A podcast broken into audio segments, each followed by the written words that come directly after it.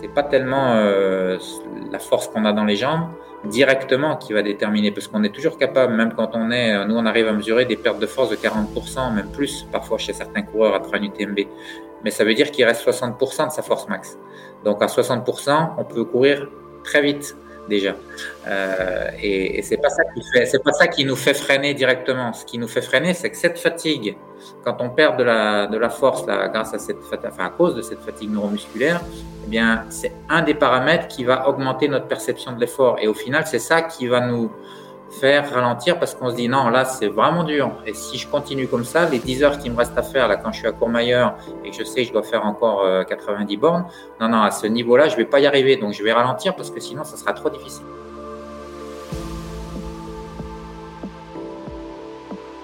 Salut à toutes et à tous, je vous souhaite la bienvenue dans un nouveau numéro du Let's Try Podcast. Salut à toutes et à tous, je suis extrêmement heureux de vous retrouver pour un nouveau numéro du Let's Trail Podcast et j'espère que toute la communauté des trailers et des trailers se porte bien. Aujourd'hui, dans ce nouveau numéro, un invité de nouveau un peu spécial et je vous présenterai dans quelques secondes dans les grandes lignes mon invité. Dans un premier temps, et comme d'habitude pour faire passer les petits messages utiles à la vie du LTP, euh, je souhaite remercier Eric Lantz qui nous a rejoint sur le groupe des Patreons. Et comme je le répète à chaque fois, les Patreons c'est une communauté de trailers passionnés et ça permet en plus de soutenir le projet et de vous proposer toujours plus d'épisodes et de contenu. Donc n'hésitez pas à vous rendre sur patreon.com slash let's try le podcast. Et n'hésitez pas, comme vous le savez, ce qui est important, c'est de parler du LTP autour de vous. Le bouche à oreille, c'est ce qui fait vraiment le succès du podcast et d'un podcast de manière générale. Donc n'hésitez pas à parler du LTP à votre entourage. Allez, maintenant, on passe à la présentation de l'invité du jour. Dans cet épisode, j'ai décidé de faire appel, euh, grâce à euh, Pascal Balducci qui nous a mis en relation, à Monsieur Guillaume Millet. Guillaume Millet qui est un physiologiste du sport, qui est également euh, un ultra trailer aguerri puisqu'il a participé à plusieurs reprises au Tour des Géants, à l'UTMB. Il a fini d'ailleurs plusieurs fois dans le top 5 de l'UTMB. Il a été des premiers ultra trailers à parcourir ces événements euh, mythiques. Nous allons parler dans cet épisode de son parcours de vie, de sa formation, de ses premiers pas en tant que physiologiste du sport et, nous allons parler également de la fatigue neuromusculaire, de la fatigue centrale liée au sport d'endurance. Donc j'espère que cet épisode vous plaira et je ne vais pas vous faire patienter plus longtemps et je laisse place à ma conversation avec Dr Guillaume Millet. Aujourd'hui, je suis avec Monsieur Millet. Euh, Guillaume, bonjour. Je vous remercie de, me rejoindre sur le podcast Let's Try. Euh, comment allez-vous? Bonjour, ça va, ça va, et vous? Eh ben ça va super. Je tenais dans un premier temps à remercier Monsieur Pascal Balducci euh, qui nous a fait qui a fait le lien entre nous. Euh, et puis euh, il m'a dit alors un, un, mot de passe apparemment qui vous qui vous touche, c'est aller les verts, bien qu'étant marseillais de, de cœur, euh, j'étais obligé de, de vous le dire. Apparemment vous êtes supporter des, des verts. Alors je suis je suis pas un grand amateur de foot, mais quand on habite à Saint-Étienne, on est un peu contraint d'être supporter des Verts si on veut s'intégrer. Non blague à part, évidemment on en rigole avec Pascal qui soutient malheureusement nos ennemis, jurés, nos ennemis jurés lyonnais. Donc, euh, mais bon, c'est pas guère mieux avec les avec les Marseillais. Donc, au final, euh, il n'y en a pas un de vous pour attraper l'autre. c'est clair, c'est clair. euh, euh, Guillaume, dans un premier temps, je voulais vous dire que je vous ai écouté dans un, dans un des podcasts américains qui s'appelle euh, avec Jason Coop, dans lequel vous êtes intervenu pour parler avec ce coach euh, américain de la fatigue, et j'ai trouvé euh, cet épisode absolument fantastique. donc voilà, vous intervenez beaucoup sur des podcasts américains comme ça, de ce type, ou c'était la première fois? Alors américain, pas spécialement. Euh, j'en ai fait plusieurs en anglais, mais euh, là j'en ai encore fait en Angleterre la début de semaine dernière. C'est vrai que vous êtes beaucoup à faire des podcasts en France et à l'étranger. J'en ai, fait en Nouvelle-Zélande, donc j'ai dû en faire trois, quatre en anglais, et puis euh, pareil en français pour l'instant. Il y en a d'autres qui arrivent, mais moi je, je, fais ça avec plaisir. J'adore parler dans ce type de d'émissions et vulgariser ce qu'on fait, que ce soit en recherche ou parler de trail running d'une façon générale. Donc c'est vraiment pas une punition pour moi, c'est un plaisir. Ah bah tant mieux, merci. Merci en tout cas de, nous accorder votre temps. Euh, est-ce que vous pourriez vous présenter en quelques mots? Je sais que ça va pas être évident, mais est-ce que vous pouvez le faire? Alors j'ai 52 ans, je suis professeur de physiologie de l'exercice, donc c'est euh, un petit peu plus large que physiologie du sport, mais physiologie du sport, ça va aussi, à l'université Jean Monnet à Saint-Étienne. Euh, je suis également le directeur du laboratoire de recherche qui s'appelle LIBM, qui est un laboratoire de, de 130 personnes sur Lyon, Saint-Étienne et, et, Chambéry, qui s'intéresse aux aspects biologiques, biomécaniques, physiologiques de, de l'activité physique. Euh, voilà, je suis un ancien coureur, peut-être futur, sait-on jamais. Euh, de, enfin, sportif d'endurance d'une façon générale, je préfère me définir comme ça. J'ai fait euh, à peu près tous les sports d'endurance qui existent, en commençant par le ski de fond, raid multisport, et puis trail, ultra trail, et ça pendant 30 ans, on va dire. Et puis j'ai un peu levé le pied quand même euh, depuis une dizaine d'années, en partie parce que j'ai travaillé à l'étranger, en partie parce que je vieillis aussi, et puis en partie parce que on n'est pas obligé non plus de faire de la compétition toute sa vie. L'important c'est d'être actif toute sa vie. Euh, voilà, en quelques mots. Plus important. Super, parfait. Euh, donc Ultra Trailer, euh, je crois, euh, 5 euh, fois dans le top 6 UTMB, troisième du Tour des Jambes, on en reparlera plus. non, trois fois dans le top 6 de l'UTMB. Trois fois dans le top 6, pardon, excusez-moi. On en reparlera un peu plus précisément tout à l'heure. Euh, Guillaume, est-ce que vous pourriez nous raconter un petit peu votre enfance ou dans quel coin vous avez grandi et puis ce que vous rêviez de devenir enfant? Ah, alors ça c'est original. Euh, je suis pas sûr que ça passionne les foules, mais bon, je vais répondre. Ah, c'est important de connaître, de connaître d'où, d'où, ouais. Alors en plus, ouais, là pour le coup, c'est vrai qu'il y a un lien un peu avec ce que je suis devenu parce que c'est vrai que moi, mon enfant, je l'ai passé euh, donc d'une famille euh, de, de, sportifs avec un père qui est euh, professeur d'éducation physique, enfin qui était, hein, il a 86 ans maintenant, donc mais il est toujours actif. Il a encore fait à 86 ans le chemin Stevenson en marchant euh, ah oui. il, y a, il, y a, un mois. Donc euh, voilà. Il est en forme. Vraiment, vraiment un bel, un bel exemple. Ma mère, pareil, elle marche encore au même âge, 4h30 sans problème, etc. Donc c'est ça, c'est carrément impressionnant. Euh, mes frères et sœurs sont aussi tous dans le sport. Avec j'ai un frère qui est euh, qui est connu également dans le dans le domaine du, du des sports d'endurance, un Grégoire Millet, qui fait aussi le même métier que moi, cherché en physiologie, qui a un palmarès aussi euh, impressionnant en triathlon, trail, etc.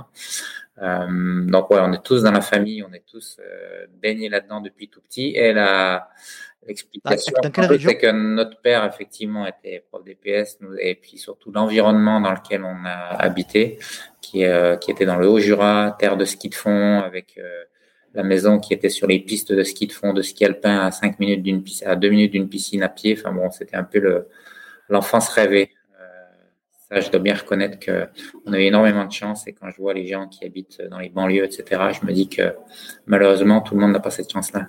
Et euh, qu'est-ce que qu'est-ce que vous vous imaginiez euh, devenir plus grand? Je ne me souviens pas, pour être honnête. Euh, Tout ce que je sais. Astronaute, non, pompier, astronaute, pompier, non. Pas non, non, je ne me rappelle pas avoir eu des, des rêves comme ça. Euh, Bon, après, quand j'ai commencé mes études de STAPS, initialement, c'était un peu comme tout le monde pour être prof d'EPS. Et puis, euh, après, assez vite, j'ai basculé. Euh, j'ai rencontré quelques personnes qui m'ont fait découvrir la recherche et ça m'a assez vite plu. Non, peut-être le seul métier autre que j'aurais aimé faire si j'avais pas été euh, euh chercheur en physiologie, c'est journaliste. Ça, ça, je pense que ça m'aurait plu. J'adore écrire. Pour ça aussi, j'adore parler dans, dans ce type d'émission parce que c'est voilà, quelque chose qui me plaît. Et le rapport par rapport au sport, donc vous disiez euh, beaucoup beaucoup de sports plongés dans ce domaine-là. Vous faisiez un sport en particulier plus jeune? Non, non, on a vraiment été, euh, on a eu la possibilité de faire euh, tous les sports. Alors c'est vrai qu'on a fait beaucoup de sports d'endurance, hein, de, de, de, ski de fond, comme je disais en particulier, mais mais comme j'ai commencé à dire, ça pouvait être aussi bien du, du ski alpin. Alors ça m'arrivait de, je me rappelle encore, hein, quand j'étais jeune, de pouvoir faire parfois des dans un samedi, euh, ski de fond le matin, ski alpin l'après-midi et aller à la piscine le soir. Euh, ou ah les mercredis après-midi de faire euh, l'UNSS de 2 à 4, euh, foot, entraînement de foot de 4 à 6 et tennis de table de 6 à 8. Ça, j'ai vraiment fait ça pendant pendant des années. Donc, non, non, quand je vous dis que j'ai fait beaucoup de sport, c'est que j'en ai vraiment fait beaucoup. Et puis, j'ai fait des sports co, alors pas à haut niveau, hein, quand j'étais gamin. J'ai fait à peu près tous les sports co, peut-être à part le, le, poney sous le subaquatique, mais sinon, à part ça, je pense que j'ai fait un peu tout fait. Alors, je pas spécialement doué parce que justement, en étant très endurant, j'étais pas explosif. Euh, mais j'adorais ça, les sports de ballon. Et puis, euh, voilà. Et puis après, en grandissant, bon, je me suis euh, spécialisé dans le, dans les sports d'endurance. J'ai fait un sport études ski de fond. Voilà. Alors justement, ça m'intéresse cette partie-là, sport-études, ski de fond. Est-ce que vous pourriez un petit peu rentrer dans le détail de cette période-là? J'imagine que c'était au lycée ou un peu plus tard. Non, c'était au lycée, ouais. Alors, ce qui s'est passé, c'est que j'ai effectivement fait mon sport-études. Alors, j'ai fait une seconde normale. Ensuite, j'ai eu la chance d'intégrer en première un, sport-études euh, dans le Haut-Doubs, là, à Pontarlier. Là, j'ai fait la connaissance de, quelqu'un dont, je parle rarement, mais qui m'a qui m'a marqué. Sait-on jamais, si jamais il nous écoute, euh, qui s'appelle François Rosset, qui est quelqu'un qui a entraîné des générations et des générations de, skieurs de fond et qui est un, qui est un mec super, j'aimerais bien revoir d'ailleurs. Euh, On lance l'appel alors. On lance l'appel. Voilà. On lance l'appel à Fabien, Fabien Rosset. François, François Rosset. François Rosset. Voilà, donc c'est avec François que j'ai fait le sport-études. Et puis après, normalement, la voie, c'était d'intégrer un lycée euh, d'été à Albertville pour les, les filières euh, ski, enfin sport d'hiver. Il y a la possibilité d'aller faire un lycée d'été. Enfin, il y avait la possibilité, je crois que ça existe encore, je suis pas très sûr, où euh, du coup on faisait cours en été, pendant les vacances d'été, et les élèves étaient libérés en hiver pour qu'ils puissent s'entraîner. Et puis j'ai pas été pris malheureusement, peut-être mon niveau sportif euh, pas tout à fait euh, ce qu'il fallait. J'étais pourtant dans l'équipe, euh, enfin ce qui s'appelait un peu l'équipe de France junior. mais et puis je pense qu'il n'y avait pas de place dans la terminale S que je voulais faire et du coup j'ai pas été pris. Du coup je me suis, c'était la, la fin de ma carrière avec un petit C de, de skieur de fond que j'ai un peu relancé sur les longues distances après en intégrant un team privé qui s'appelait Écureuil Massif Jurassien. Donc ça, il y a peut-être des gens qui, s'il y a des fondeurs, ils, un peu âgés comme moi, ils, ils, se rappelleront de cette équipe avec. Alors moi, j'étais le porteur d'eau. Hein, il y avait des stars euh, comme Hervé Ballon, Philippe Clément, etc. Mais moi, j'étais le porteur d'eau dans cette équipe. Mais voilà, ça m'a permis de, de me régaler encore pendant quelques années. Ça, c'était pendant que je faisais mon doctorat notamment. Comment on vit euh, c'était entre guillemets hein, cette euh, non sélection ou cette euh, si on peut appeler ça un échec je sais pas comment vous l'avez vécu. Comment on vit le fait de pas être sélectionné de que que que, que j'imagine vos rêves s'arrêtent là?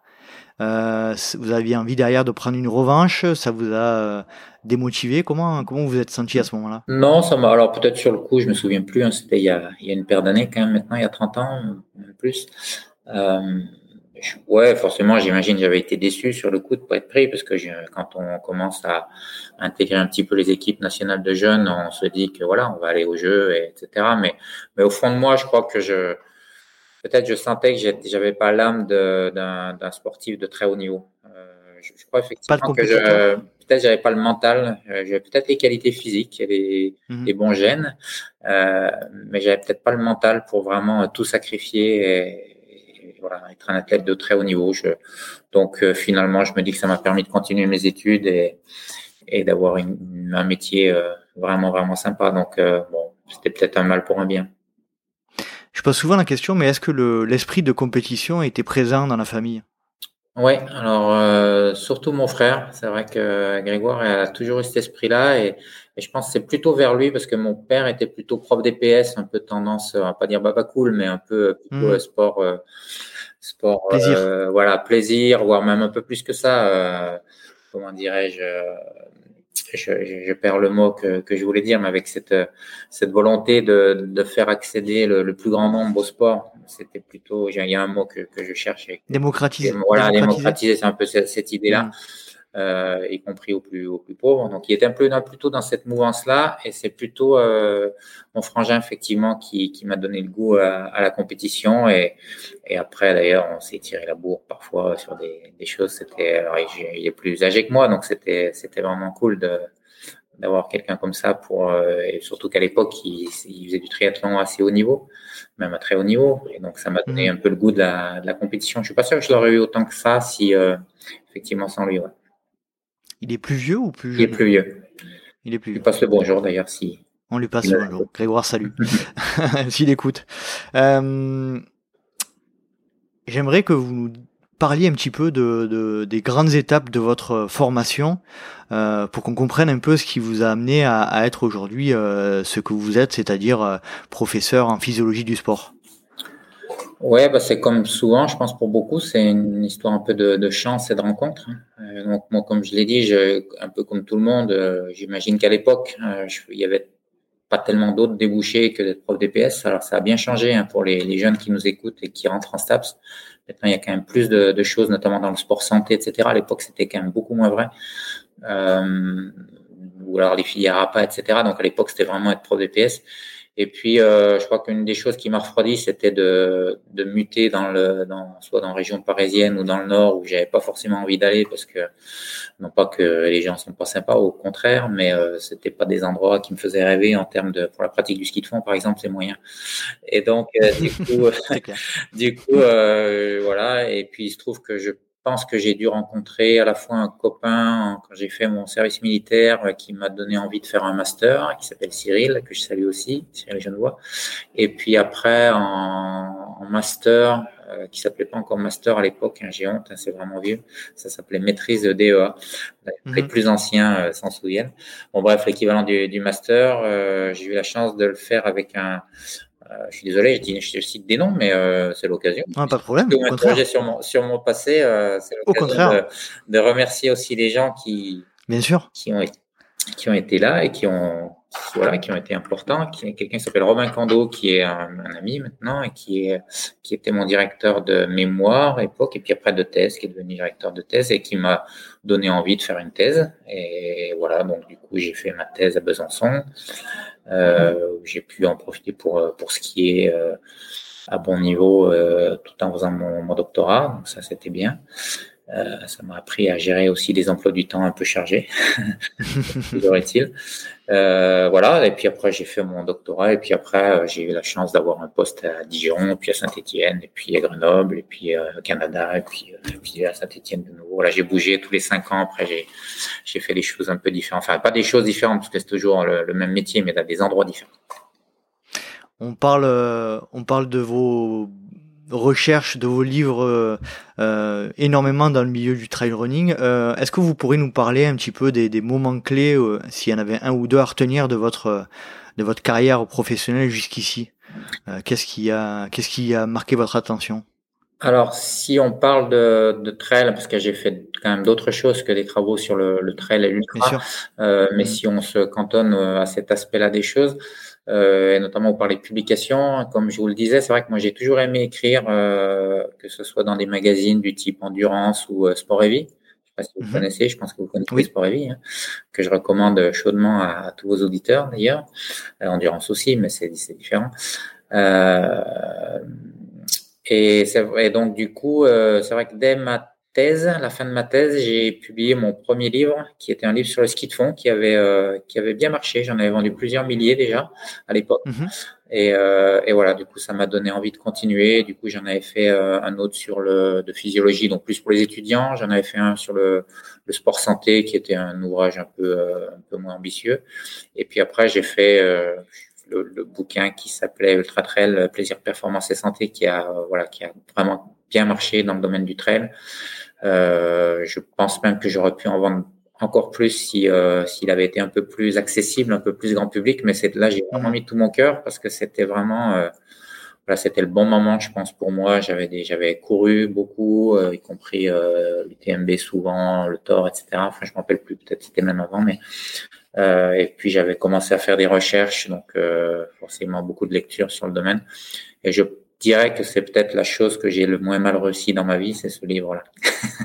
c'est euh, voilà, je suis assez fier d'avoir fait ce bouquin-là. C'était quoi l'objectif de ce livre quand il est sorti? Bah, c'était vraiment euh, l'idée, c'était de faire un, alors pour le coup, si je dis encyclopédie du trail, là, ça, ça va être vraiment très euh, très prétentieux, mais d'être euh, le plus exhaustif possible, à la fois mmh. sur les aspects scientifiques et sur les aspects euh, pratiques, puisque j'avais la, la chance d'avoir cette double casquette sur le mmh. sur le, enfin le trail. C'était pas, c'était surtout l'ultra trail, hein, c'était le trail, mais surtout l'ultra. Et, euh, et, du coup, voilà, au final, ça donnait un pavé écrit quand même assez petit, euh, avec des encadrés un peu scientifiques et, et je pense qu'il y a des gens qui peut-être auraient, si j'avais fait quelque chose d'un petit peu plus euh, simple, l'auraient, acheté, qui là se sont dit non, quand même c'est c'est quand même écrit vraiment petit. Et il y a beaucoup de choses et, et les gens qui sont euh, qui sont pas du, du domaine ou qui n'ont pas un petit un petit passé, euh, qui sont pas vraiment intéressés à l'entraînement, c'est euh, alors il y a des choses qui sont accessibles, hein, mais, enfin qui étaient accessibles puisqu'il est épuisé, mais euh, voilà, c'est au final ça fait quand même, je sais plus combien de pages, mais euh, c'était quelque chose qui était un petit peu ardu, mais je, regrette pas. On a on avait fait aussi un DVD qui est pour le coup était beaucoup plus accessible, mais avec euh, Joël Doux, euh, mon éditeur, hein, qui est aussi le, patron d'Endurance Trail, je pense qu'on regrette pas que c'est voilà c'était un ouvrage commercialement, on aurait pu faire mieux, mais sur le contenu, en tout cas à l'époque, j'ai vraiment fait mon maximum. J'ai adoré faire ça. Est-ce qu'avec le recul, ce livre aurait été différent aujourd'hui dans le contenu? Franchement, je crois pas. Vraiment, c'est quand je vous dis que c'est une des choses que j'ai moins mal réussi dans ma vie, c'est que voilà, j'ai l'impression que il est pas démodé. Alors évidemment, il y a eu de nouvelles connaissances depuis et, mmh. la course a évolué, ça court plus vite, euh, etc. Et, euh, d'ailleurs, il n'est pas impossible qu'on fasse une deuxième édition. Donc là, c'est Joël me, me tanne depuis des années pour euh, pour ça. Euh, malheureusement, j'ai pas le temps de le faire. C'est pas que l'envie me manque. Là, c'est vraiment une histoire de temps et peut-être que ça mm. viendra hein, dans, les, dans, les, prochaines années. Mais euh, non, franchement, je crois pas que j'aurais changé grand-chose si j'avais à le refaire maintenant. Sans doute, sans doute des, des, des, points de détail, mais sur le sur le contenu global, euh, je pense pas. J'ai l'impression que dans votre carrière, et notamment par rapport au trail, euh, le, les expérimentations, notamment euh, le jour des courses, avant, après, euh, est très présente chez vous. Euh, est-ce que vous pourriez nous parler un petit peu de cet aspect-là? Les expérimentations, oui. Alors on a ça, c'est effectivement l'aspect vraiment scientifique de de mon travail qui a commencé euh, dès mon premier poste en fait à Dijon et notamment sur les études de terrain, ce qui me caractérise un petit peu. Alors je suis pas le seul à faire des études de terrain, mais c'est vrai que moi j'en ai fait pas mal dans le domaine du trail et j'avais commencé euh, en travaillant quand je suis arrivé sur mon premier poste de, de maître de conférence à l'époque à Dijon à faire une première étude au Templier sur le sur la fatigue, fatigue neuromusculaire en, entre elles. Et ensuite, on a continué, bah, bien sûr, avec avec l'UTMB. Alors tant que je suis dans les hommages et les, et les références et les on peut y aller, on peut y on aller. Peut y aller hein, c'est C'est mieux de faire de la pub pour des gens que pour des produits, je crois. Hein, on est d'accord. On est d'accord, absolument. euh, bah, remercier. J'ai déjà eu l'occasion de le faire plusieurs fois, mais euh, voilà, ce sont des gens aussi qui euh, qui, qui sont importants pour notre discipline, euh, que ce soit les organisateurs des Templiers. Euh, Gilles et Odile et Odile Baudrier. Euh, et, euh, et, bien sûr Catherine et Michel Poletti sur sur l'UTMB qui nous ont euh, non seulement pas mis de bâton dans les roues, mais au contraire euh, fait voilà nous ont facilité largement la tâche pour pour pouvoir conduire ces études. On est retourné sur les Templiers pour une plus petite étude récemment et on a eu le même accueil de, de Gilles et Catherine et Michel nous ont accueillis trois fois sur l'UTMB. Euh, les gens de l'ENSA ont été vraiment cool. Donc bref, on a pu conduire ces études aussi grâce à aussi grâce à eux. Bon, un peu grâce à nous quand même. Hein. On, on, travaille, on travaille pour ça. Euh, mais voilà, c'est important de dire. Depuis 2003, euh, il me semble que vous aviez fait, la première étude. 2003, on a fait voilà. enfin, 2002 même à l'époque, on a publié. Mmh. Euh, et puis après, euh, c'était 2003, 2009, 2012, 2019, des, des campagnes euh, d'études où on a effectivement euh, c'était un peu toujours le même euh, design expérimental, c'est-à-dire c'était souvent des comparaisons pré-post. Avec une fois, on a mm -hmm. étudié un peu la récupération quand même. C'est plus compliqué forcément. Donc ça a ses limites hein, de faire que du pré-post. On a pu faire des choses quand même différentes et j'espère pas inintéressantes. Mais euh, voilà, c'était vraiment chouette de, L'intérêt, évidemment, c'est d'aller euh, sur le terrain, euh, faire des choses ou les, enfin, étudier des gens quand ils sont dans leur milieu naturel et qui se donnent vraiment parce qu'ils ont le dossard UTMB sur le dos, par exemple. Mmh. Et puis, on a aussi l'occasion quand même de faire une étude qui, a, qui avait un petit peu marqué les esprits à l'époque, enfin, évidemment, dans, dans, dans, notre sphère euh, qui scientifique qui est assez, euh, qui est assez euh, restreinte, mais malgré tout, on avait fait quand même courir 24 heures sur tapis roulant une douzaine de sujets qu'on avait mmh. étudiés sur toutes les coutures, notamment des biopsies musculaires avant-après, des prises de sang toutes les quatre heures, des tests avec des stimulations électriques toutes les quatre heures, des, des, prises de sang, je crois que j'ai déjà dit toutes les quatre heures aussi, des, des, des mesures de consommation d'oxygène, biomécanique, etc., toutes les deux heures. Et euh, voilà, donc moi j'ai été aussi, euh, à l'époque je courais, donc j'étais cobaye pour cette étude, donc là aussi ce sont des, des bons souvenirs là que vous me faites revivre. On a publié, du coup, on a publié beaucoup. Euh, voilà, au final, ça fait quand même beaucoup de papier sur tous ces aspects de de, de fatigue, alors sur différents euh, organes, essentiellement le, mmh. le, muscle et le cerveau, mais pas que. Euh, d'un peu de récupération, voilà, fonction respiratoire, cardiaque. Enfin, on a fait pas mal, pas mal de choses sur principalement sur l'UTMB, quand même. différents hommes-femmes, bien sûr. Peut-être qu'on y reviendra. Mmh. Voilà. Donc, euh, quelle est la, la difficulté Excusez-moi, je vous coupe, mais quelle est la difficulté principale, euh, notamment dans le trail On l'imagine bien, hein, lors, notamment lors d'un ultra, c'est qu'on peut faire, comme vous l'avez dit, des relevés que avant et après l'épreuve, et que euh, toute la période de, bah, pendant, contrairement à ce, ce que vous avez pu faire sur le 24 heures sur sur tapis, eh bien un ultra, c'est c'est c'est difficile. C'est voire impossible. Comment euh, si on veut c'est la limite un peu. Ouais, c'est un peu la limite, mais en même temps, si on veut laisser les gens euh, courir à leur niveau et faire la perf la plus euh, élevée possible, et mm. si on veut notamment des coureurs pas trop mauvais, on peut mm. difficilement les, les arrêter. donc c'est voilà, c'est un peu compliqué effectivement de faire des mesures des mesures pendant. Alors, il y a une, une, manip là qui est en train de se monter, l'ultra trail. je sais plus comment comment c'est exactement où ils vont faire. Ils vont organiser un, un trail euh, un ultra pour étudier ça. Donc où il y aura des, arrêts, mais du coup des arrêts, euh, je crois qu'ils vont s'arrêter cinq fois euh, pendant la course. Donc il y a sûrement des points positifs, il y a des points positifs à faire ça, puisque du coup on étudie pendant.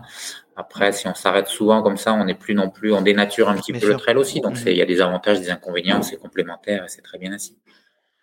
Qu'est-ce qui vous a le euh, le plus marqué entre guillemets, hein, ce qui a été le plus euh, le plus important comme on va dire découverte dans ces études euh, sur le terrain? S'il y avait un, une ou deux, un ou deux résultats qui qui vous a marqué? Ouais. Alors le, le, déficit central, nous on appelle la baisse d'activation des des, muscles des jambes, c'est-à-dire l'incapacité du cerveau, à la, fatigue du cerveau, enfin du cerveau, du, système nerveux central.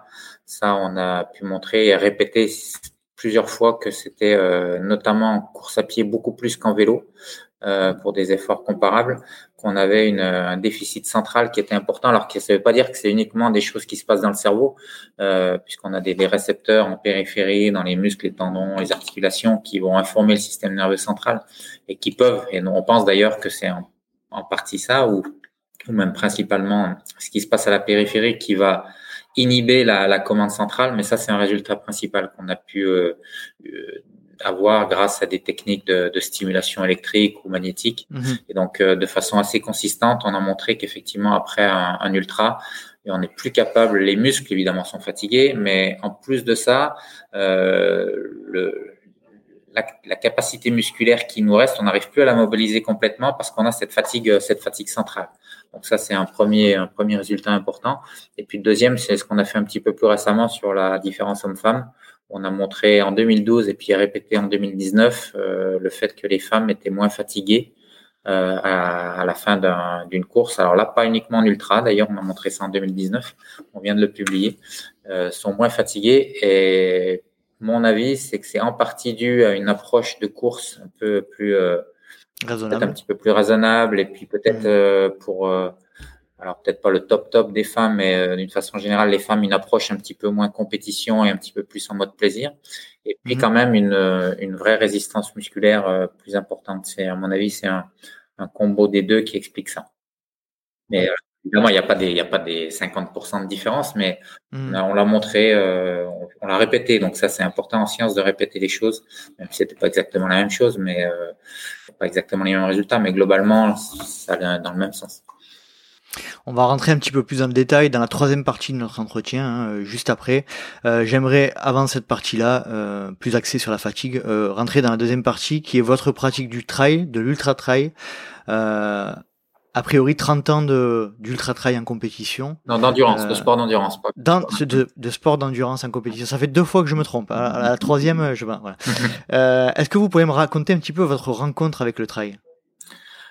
Alors moi, en fait, le trail, j'en ai toujours fait, même si euh, à l'époque, on a ça s'appelait pas comme trail. ça. Ouais, non, vraiment, c'est euh, c'est euh, le, vrai trail euh, nommé comme ça. J'ai commencé à le à le faire euh, quand j'ai peut-être participé au Templier ou voilà. Alors, je saurais même plus dire les années. Hein, je suis tellement vieux que je m'en souviens pas. Mais mais avant ça, puisque j'ai commencé par le ski de fond, et je vous parlais du, du sport et du ski de fond, que font les skieurs de fond en été? Ils font du ski à roulette, certes, du vélo, certes, mais ils font aussi de la marche, ce qu'on appelait nous de la marche à ski à l'époque. C'est-à-dire de la marche avec bâton en montagne ou en montagne, euh, en vraie montagne ou en, montagne, en moyenne montagne, mais en tout cas, on allait courir, marcher avec les bâtons et on redescendait bien sûr en courant. Euh, et donc euh, ça, c'est plus ou enfin c'est ni plus ni moins que que ce que l'on fait à l'ultra trail. Donc c'est sûr que moi, quand j'ai vu apparaître des courses comme l'UTMB, alors j'ai pas fait l'UTMB, le premier UTMB, mais j'ai fait le deuxième.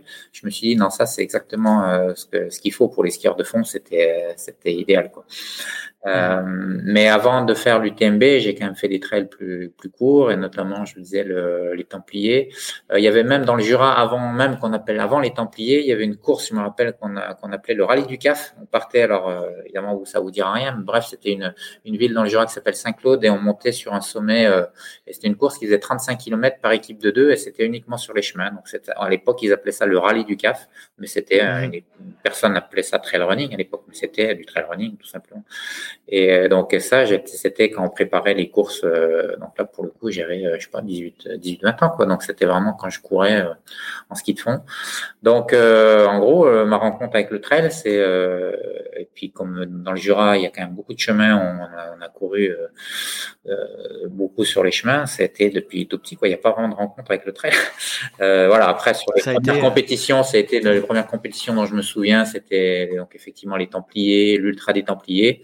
Et puis après, la course qui m'a vraiment euh, euh plu, euh, et pour des questions, je pense, euh, ben, bien sûr, liées à déjà à l'époque, dès la deuxième édition, on a vu tout de suite que cette course était différente. Et puis en plus, pour moi, elle était bien placée parce qu'elle était à la fin des vacances où je pouvais m'entraîner un mmh. petit peu, les vacances universitaires.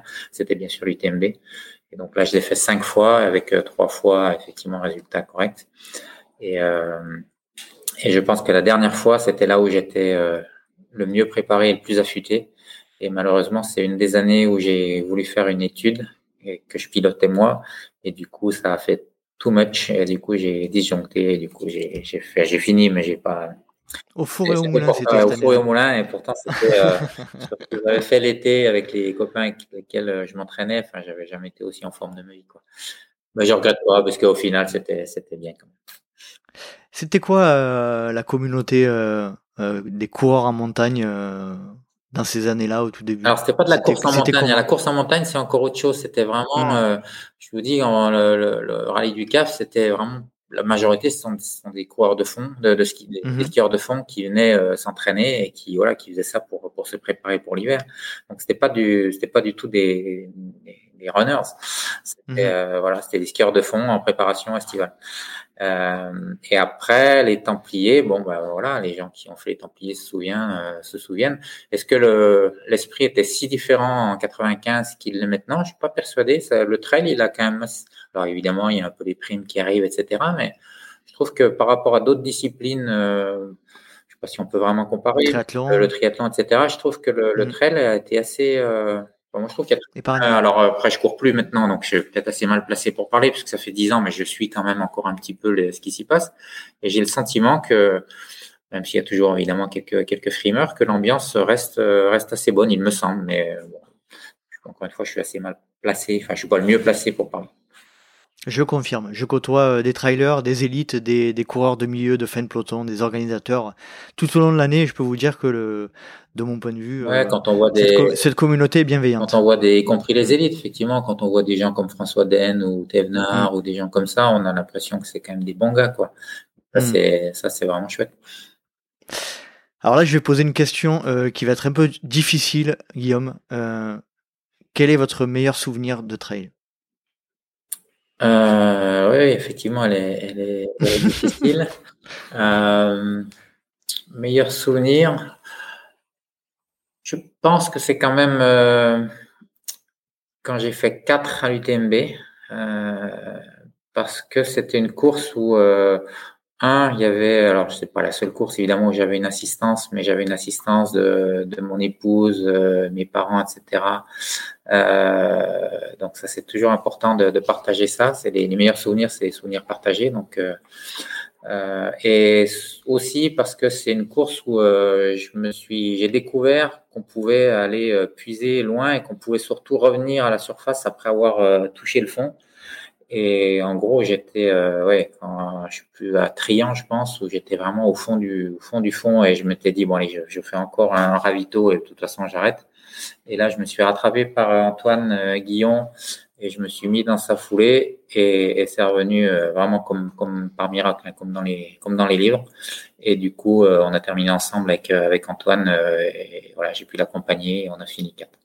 Donc tous les UTM, celui-là en particulier, parce que c'était aussi la première fois, je pense, euh, que je faisais un résultat. Euh, alors évidemment, c'est pas 4, 4 à l'époque, c'est pas 4 maintenant. Hein. Mhm. Il faut rester, il faut rester, année? rester raisonnable. C'était en 2000, je sais pas, 6 par là, quelque chose comme ça. Mhm reprendre, mais c'était euh, ouais 2005 ou 2006. Et puis euh, voilà, et puis donc l'UTMB quand même malgré tout ça reste ça reste mes meilleurs souvenirs d'une façon générale.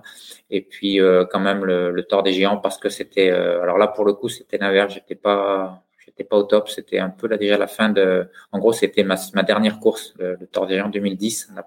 Je me souviens, je me souviens de, de la date. Mais comme j'avais raté le premier UTMB, je voulais absolument faire le premier Tour des Géants et vraiment j'ai pas regretté, même si j'ai mis euh, vraiment du, j'ai eu du mal à m'en remettre, même si j'étais pas au top. Euh, voilà, mais on va dire mes belles années étaient, étaient passées. Hein, vous savez comment ça marche. Il y a des, des, années où on monte sur euh, sur deux trois ans, on se maintient mmh. plus ou moins un plateau, puis après on commence à descendre. Et là, j'étais mmh. déjà, je pense, sur la phase sur la phase descendante. Mmh. Euh, mes meilleures années, je pense en fait, c'est quand j'étais en, c'était même pas dans le trail, c'est quand j'ai fait du raid multisport où euh, j'étais plus jeune et bon bref, peu importe. Euh, mais quand même, le tort, ça reste aussi euh, parce que c'était la première et parce qu'on savait pas du coup à quelle sauce on allait être mangé, combien de temps il fallait dormir, etc. parce que c'était aussi partagé avec un copain et mon père et, et parce que finalement, même sans être au top, j'ai quand même réussi à finir sur le podium. C'était, ça reste aussi un bon souvenir.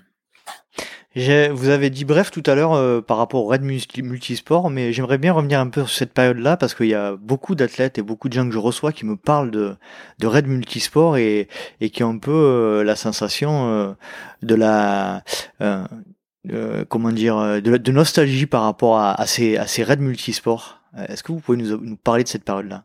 Ouais, alors c'est alors vous m'avez demandé à l'instant quel était mon meilleur souvenir en, entre elles et en sport, hein, puisque je pense que, mm je pense pas, je suis sûr, en ski de fond, j'ai j'ai fait des super, enfin, je me suis fait plaisir sur des courses comme la Transjure, etc. Mais, etc. Mais le, c'est vrai que le trail, ça m'a donné aussi des, vraiment, enfin, sûrement mes plus belles émotions. Et, et par contre, c'est dans le raid multisport que j'ai eu ma, mon, pire souvenir et de loin, puisque j'ai eu le, la douleur de, de perdre une coéquipière sur un, sur un raid gauloise en, en Kirghizie. Euh, donc là, évidemment, c'est le, Rien que d'en parler, j'ai les larmes qui me montent. Pendant l'événement? Pendant l'événement, oui. Sous mes yeux, en fait, elle s'est, euh, c'était sur une rivière un peu, un peu difficile. Et puis, on était deux bateaux de deux. Elle s'est, euh, Dominique, la Dom, comme tout le monde l'appelait, Dominique Robert, qui était une, une femme de, très très forte en raid multisport, qui avait gagné le raid gauloise plusieurs fois et qu'on a eu euh, que j'avais recruté euh, personnellement. Donc euh, malheureusement, on va dire, j'aurais bien aimé qu'elle me dise non, mais elle m'a dit oui. Euh, donc deux bateaux. à l'époque, c'était les canoës gonflables. Hein, et puis donc moi, j'étais pas sur son bateau, j'étais sur l'autre avec un copain. Et puis le troisième garçon de l'équipe était avec Dom et ils se sont renversés et puis ils ont été pris dans un contre et on a, on a eu beau crever le bateau, etc. Elle était pris dans le contre et et il a fallu qu'il coupe l'arbre euh, quand l'hélico est arrivé, il coupe l'arbre plusieurs minutes après pour que pour la dégager. Et puis donc elle s'est noyée. Quoi. Mhm. Donc moment difficile, moment difficile de, de votre carrière. Ça, ça vous a, euh, qu'est-ce que ça vous a euh, entre guillemets appris ou pas appris, mais euh, qu'est-ce que ça a fait de, de vous cette cette cette cet accident-là? C'est difficile à dire, mais c'est c'est sûr qu'il y a un avant et après quand on vit quelque chose comme ça. C'est voilà. Mmh. Euh, je sais pas si, si ça m'a vraiment changé, c'est difficile à dire euh, parce que malgré tout, on se dit ah ben oui, euh, ça serait j'aurais beau jeu de dire oui, ça m'a appris à relativiser les choses. Etc. Mmh. Bon, ça c'est bullshit. Hein, en vérité, c'est que, six mois ou un an après ça, euh, mmh. la moindre petite contrariété, ça me mettait hors de moi alors que ça devrait pas. Mais euh, comme tout le monde, on va dire. Mais voilà, en tout cas, c'est j'y ai pensé euh, pendant des années, euh, tous les jours, et puis après toutes les semaines, et puis après moins forcément. Mmh. Et euh, dès que j'ai l'occasion d'en parler, j'en parle pour lui rendre hommage. Eh bien, on lui rend hommage nous, nous aussi. on rend d'ailleurs aussi, par la même occasion, un hommage à, au, à l'ultra trailer disparu cette année sur, sur la TDS 2021, mmh. le coureur tchèque. Mais bon, il y a quand même des bons côtés sur le Rennes. Hein. Il n'y a pas eu que la disparition de la Dame. Il y a eu, euh, voilà, on a eu la chance de faire euh, effectivement les, Alors là, c'est pareil, c'est pour les plus anciens de vos, éditeurs, les, les raids SFR, peut-être certains s'en souviennent, et puis les, les, les cross series euh, organisées par Solomon. Donc ça, c'était des compétitions internationales qui se déroulaient sur un week-end avec euh, toutes les disciplines hein, quand on peut, quand on peut imaginer euh, roller, euh, cheval, ski, évidemment canot et VTT trail, enfin course d'orientation, etc. Donc c'était c'était vraiment chouette parce que c'était par équipe aussi. Ça, c'est quelque chose qui, qui, manque un peu dans le trail, c'est euh, cette notion d'équipe et notamment d'équipe mixte. On vient de parler de Dominique un instant, mais euh, voilà, on, on, avait des équipes euh, outre Dominique, on a eu des filles aussi qui étaient très fortes en course d'orientation, euh, championne de France au cours d'orientation, etc. Et puis, euh, puis des garçons qui étaient aussi très forts. J'ai eu la chance de courir dans des équipes avec, par exemple, Philippe Grand Clément, qui était un skieur de fond avec une, une VO2 max de, un peu à la journette. Euh, Kylianesque qui, qui, voilà, qui a gagné à Transjurassienne, donc pour vous situer un peu le niveau, donc il galopait vraiment et c'était euh, hmm. c'était un plaisir de, de, courir avec des gens comme ça. J'ai même fait un, un, raid une fois en Chine avec euh, Isabelle Mouton, qui était une triathlète euh, euh championne du monde, etc. Donc c'était ça aussi, ce sont des, des bons souvenirs. Ouais. Donc voilà, les, les meilleurs et les, et les pires souvenirs, c'est hmm. le sport, hein, je crois, d'une façon. Le, les épreuves de trail en, duo, euh, alors moi de, ma connaissance, j'en connais quelques-uns. Je, je, pense notamment au, au, trail de Noël à Olioul qui se court en duo et euh, un peu sur ce principe-là. Et c'est vrai que je suis d'accord. Il faudrait, euh, il faudrait intégrer. Et je pense notamment au trail interdoc là que je vais courir prochainement et qui, qui se fait aussi en duo. Et je pense que c'est pas mal effectivement de, de mettre euh, de mettre ces duos euh, en lumière sur les trails. Ouais. Alors moi j'avais essayé puisque j'ai organisé pendant dix ans un trail en Haute-Loire qui s'appelle le Trail de Tirange. Euh, et la deuxième édition, euh, pour cette raison, parce que je sortais du Rennes Multisport, j'avais essayé de le, de proposer en duo. Enfin, c'était obligatoire, il n'y avait pas de choix, hein, c'était en duo. Mhm. Et on a eu euh, en fait beaucoup moins d'inscrits que l'année d'avant. Et, eh oui. et du coup, on, est, on a fait marche arrière, mais à, un peu les co-organisateurs m'ont peu poussé à, à, laisser tomber. Moi, je voulais insister un peu, et puis bon, peut-être qu'ils ont eu raison, j'en sais rien, mais on trouve ça dommage quelque part. Je trouvais, effectivement, c'était c'était vraiment chouette cette notion de, de partage d'équipe, même si euh, on l'a dit, on peut partager dans le trail, que ce soit avec les concurrents d'ailleurs ou avec euh, ou avec l'assistance. On n'est pas on n'est pas tout seul mhm. hein, quand on court en trail, mais mais d'être dans la même équipe, c'est c'est encore autre chose. Mhm. Vous êtes encore, euh, vous faites encore partie d'organisation. Vous organisez vous-même, vous, vous, organisez vous-même des événements ou plus du tout? Non, non, j'avais, je l'ai organisé pendant dix ans et puis après, je pense qu'il faut aussi mhm. savoir passer la main. Euh, non, donc en termes d'organisateur, non, non, j'ai fait, j'étais content de le faire, de le créer, de le, mhm. de le piloter pendant pendant dix ans sur la partie technique. Donc j'avais la chance d'avoir une équipe de, de bénévoles qui s'occupaient de tous les aspects que je voulais pas faire, d'inscription, de, de, de, sponsors, etc. Mhm. Donc moi je me centrais vraiment sur la partie technique et donc c'était voilà le j'ai eu cette chance euh, cette chance là de travailler avec enfin de travailler c'était pas du travail hein, c'était du plaisir. C'était quoi le plus euh, s'il y avait un élément à ressortir le plus difficile euh, dans l'organisation d'un événement d'après vous? C'est de bah, quand même de faire en sorte qu'il n'y ait pas de il y ait pas de couac, c'est-à-dire qu'il faut il faut pas qu'il y ait de grain de sable. Alors nous, c'était pas une grosse euh, traite de tirange, il n'y avait pas un gros enjeu, mais même on se le met tout on se la met tout seul la pression. Hein, on a envie que les gens soient contents et, et euh, donc ça veut dire euh, ça veut dire penser à tout, y compris à lancer des horreurs avant quand on est quand faut pas qu'on soit débalisé, etc. Ce qui est arrivé plusieurs fois, euh, faire en sorte que les gens que ça soit suffisamment bien balisé pour que les gens se trompent pas, que tout le monde arrive à bon port, gérer la sécurité c'est un ensemble de choses. Je crois pas que ce soit. Puis après, tous les aspects que je gérais pas hein, sur les, les, inscriptions, trouver des sous, tout ça, c'est compliqué. Hein. Euh, voilà, donc euh, je crois pas qu'il y ait un. Ce qui est compliqué, c'est de, de faire en sorte qu'il n'y ait pas de que ça se passe bien, pas de, ça se passe bien, qu'il n'y ait pas de grain de sable. Après, j'ai travaillé aussi euh, pour euh, pour bah, j'ai avalé leur nom. Ça va se terminer par Alzheimer cette affaire. Les organisateurs du, du Tour de France vous allez m'aider. Euh, ASO. ASO. voilà, qui, qui ont organisé en, dans le Cantal pendant quelques années un, un, grand trail avec beaucoup, beaucoup de moyens. Donc, j'ai aussi participé à ce type. Alors, moi, j'étais consultant euh, technique, hein, c'est moi qui faisais les parcours, mais euh, mhm. je faisais partie des gens qui, qui traçaient. Et euh, donc, j'ai pu vivre aussi l'organisation euh, version version mini Tour de France. Et c'est vrai que ça me changeait de tirage dans notre campagne tiré. Donc, j'ai vu, vu les deux côtés. C'était sympa. C'était quoi le nom de ce trail euh, C'était le Merel Oxygène. Ça n'a pas duré très longtemps, hein, ça a duré 4-5 ans, je crois. Il y a eu pas mal de monde parce qu'ils avaient mis vraiment les moyens. Ils avaient attiré les élites avec un peu d'argent. Ils avaient, mm. ça avait un peu fait du bruit à l'époque parce que les, les, organisateurs du Cantal qui faisaient un peu comme nous à Tirange avec leurs petits moyens, ils ont vu arriver cette, euh, cette grosse machine et je me souviens que la, la Pastourelle notamment qui est un trail, je pense qui existe encore, hein, je pense qui est un, un trail très petit, hein, qui, qui, est un mm. très beau trail d'ailleurs que j'ai eu l'occasion de faire aussi. Euh, eux, ils l'avaient un petit peu mauvaise et on peut, on peut les comprendre. Donc ça va un petit peu friter, mais bon, c'était très mm-hmm. loin. On va passer à la dernière partie, Guillaume, si vous voulez bien. Euh, alors, comme je vous le disais en off, je vais certainement vous poser des questions euh, qui semblent euh, un peu pas débiles, mais bon, pas, c'est pas Vous m'avez dit, il y a pas, il y a, pas de, vous m'avez dit, il y a pas de, il y a pas de de questions. L'important, c'est de, de, se les poser, et et donc je vais essayer de faire de mon mieux. vos travaux sont principalement axés sur la fatigue dans des efforts d'endurance. Est-ce qu'on peut définir euh, de manière assez simple la fatigue en endurance? Alors la fatigue en endurance, euh, la fatigue en général et, même en endurance, euh, bien sûr on va, essayer de la définir, mais c'est compliqué parce que ça dépend un peu de quel type de fatigue on parle, si on parle de la fatigue liée à un entraînement ou à une course, euh, nous, on l'a définit en général comme la baisse des capacités fonctionnelles, c'est-à-dire ce qu'on fait hein, d'un point de vue très concret. On mesure par exemple la force des, quadriceps ou des mollets avant la course. Ils font leur course et puis on la mesure après. On regarde quel, quel point de, de, force ils ont, euh, ils ont euh, subi, nos, nos, coureurs.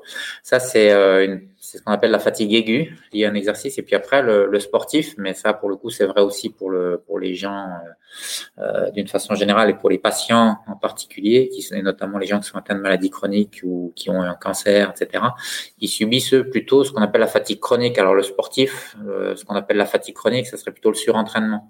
Et là, c'est mmh. plutôt une sensation un petit peu plus euh, diffuse, globale de, de manque d'entrain, de, de voilà, de, cette euh, incapacité à faire les choses ou alors à les faire euh, à, à, des coûts qui sont euh, plus élevés qu'une personne qui serait pas fatiguée. Donc ça coûte beaucoup mentalement, psychologiquement de faire ces efforts-là. Et puis si on se repose, si on si on dort, si tout ça c'est ça ça sert pas à grand chose, on reste fatigué.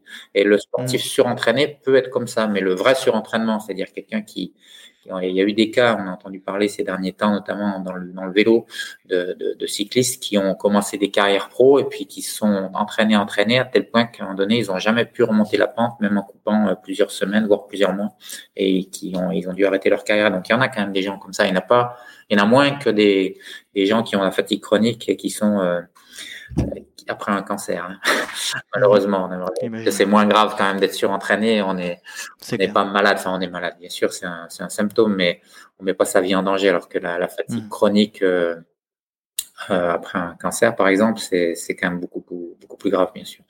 Et donc voilà, c'est deux types de fatigue euh, un peu, un peu différentes, avec euh, des liens possibles entre les deux. C'est-à-dire que, alors là, peut-être moins pour, ça touche moins le sportif, mais les, par exemple, les gens qui sont peu euh, fit, qui, qui, sont déconditionnés musculairement ou d'un point de vue cardio-respiratoire, et à chaque fois qu'ils font une tâche quotidienne dans la vie, d'aller faire leurs courses, s'occuper de leurs enfants, euh, etc., aller travailler, eh bien, ça leur coûte euh, beaucoup d'énergie et du coup, ils accumulent cette fatigue jour après jour et au bout d'un moment, ils n'arrivent pas à, à s'en remettre et du coup, ils essayent de s'organiser pour faire le, pour être le moins actif possible pour se reposer c'est un cercle vicieux. c'est un cercle vicieux, voilà, exactement, vous avez compris. Ils mm. sont, du coup, comme ils sont, comme ils se reposent, comme ils sont, on dirait, plus sédentaires, eh bien, ils sont encore plus déconditionnés et ils sont encore plus fatigables et, donc plus fatigués, etc.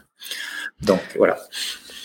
Quel rôle joue, euh, enfin, quel rôle ou quel, euh, quel marqueur peut être justement cette fatigue dans la pratique de l'ultra trail Est-ce que euh, la fatigue euh, arrive est un signal avant euh, avant euh, des, plus gros problèmes Est-ce que, euh, est-ce que quand on est fatigué, euh, c'est déjà trop tard on, la, on la positionne où la fatigue dans la pratique de l'ultra-endurance? Alors c'est déjà trop tard, je sais pas ce que vous entendez par c'est déjà trop tard, mais c'est vrai qu'il y a une vision de la fatigue qui dit qu'elle est là pour nous, pour nous protéger. moi, je souscris assez à, à ça. C'est une vision un peu finaliste des choses, on va dire. Mais effectivement, le fait qu'il y ait cette fatigue, notamment cette fatigue centrale, dont on parlait avant. Alors là, c'est vrai que j'ai parlé de la fatigue centrale. Alors c'est un petit peu coquin expliqué, mais la fatigue centrale, comme on la mesure, c'est-à-dire l'incapacité du cerveau à contracter au maximum les muscles. Ben ça, quelque part, c'est une façon de se, de se protéger. C'est-à-dire que si l'organisme, on peut se dire, c'est une interprétation, ni plus ni moins, mais après tout, elle n'est pas plus euh, pas plus idiote qu'une autre. On peut se dire que le fait qu'on soit plus capable de se donner à fond, c'est une façon de se protéger contre nos excès. Et on sait que les ultra trailers euh, sont des gens qui sont quand même assez euh, assez enclins aux excès, aux excès de aux excès de sport, mais aux excès quand même, hein, aux excès, aux excès d'effort. Voilà. Donc euh, quelque part, c'est une façon de, de s'auto euh, s'auto inhiber, auto freiner. Euh, et puis ça, et puis même pendant la course, au-delà de cette incapacité du cerveau à contracter les muscles, on a cette euh, cette sensation de de, de, de, perception de l'effort qui augmente, c'est-à-dire que pour courir à la même vitesse, ça demande plus d'énergie, un peu comme je disais tout à l'heure des gens qui avaient le cancer. Voilà, c'est mhm. vrai pendant la course, c'est-à-dire que pour courir à 10 km heure au début c'est facile et puis au bout de 20 heures c'est moins facile. Et, et donc euh, pour différentes raisons sur lesquelles on peut revenir éventuellement. Et pour expliquer ça, pour dire justement, ok, quand on mesure la perte de force sur notre fatigue euh, aiguë ou on dit, on dit aussi nous fatigue neuromusculaire, justement neuro donc cerveau musculaire le muscle. Euh, ok, c'est bien de mesurer ça, mais ça suffit pas parce que euh, il y a plein d'autres choses qui se passent. Euh, et pour ça, j'ai créé un, un j'ai publié, créé et publié un modèle.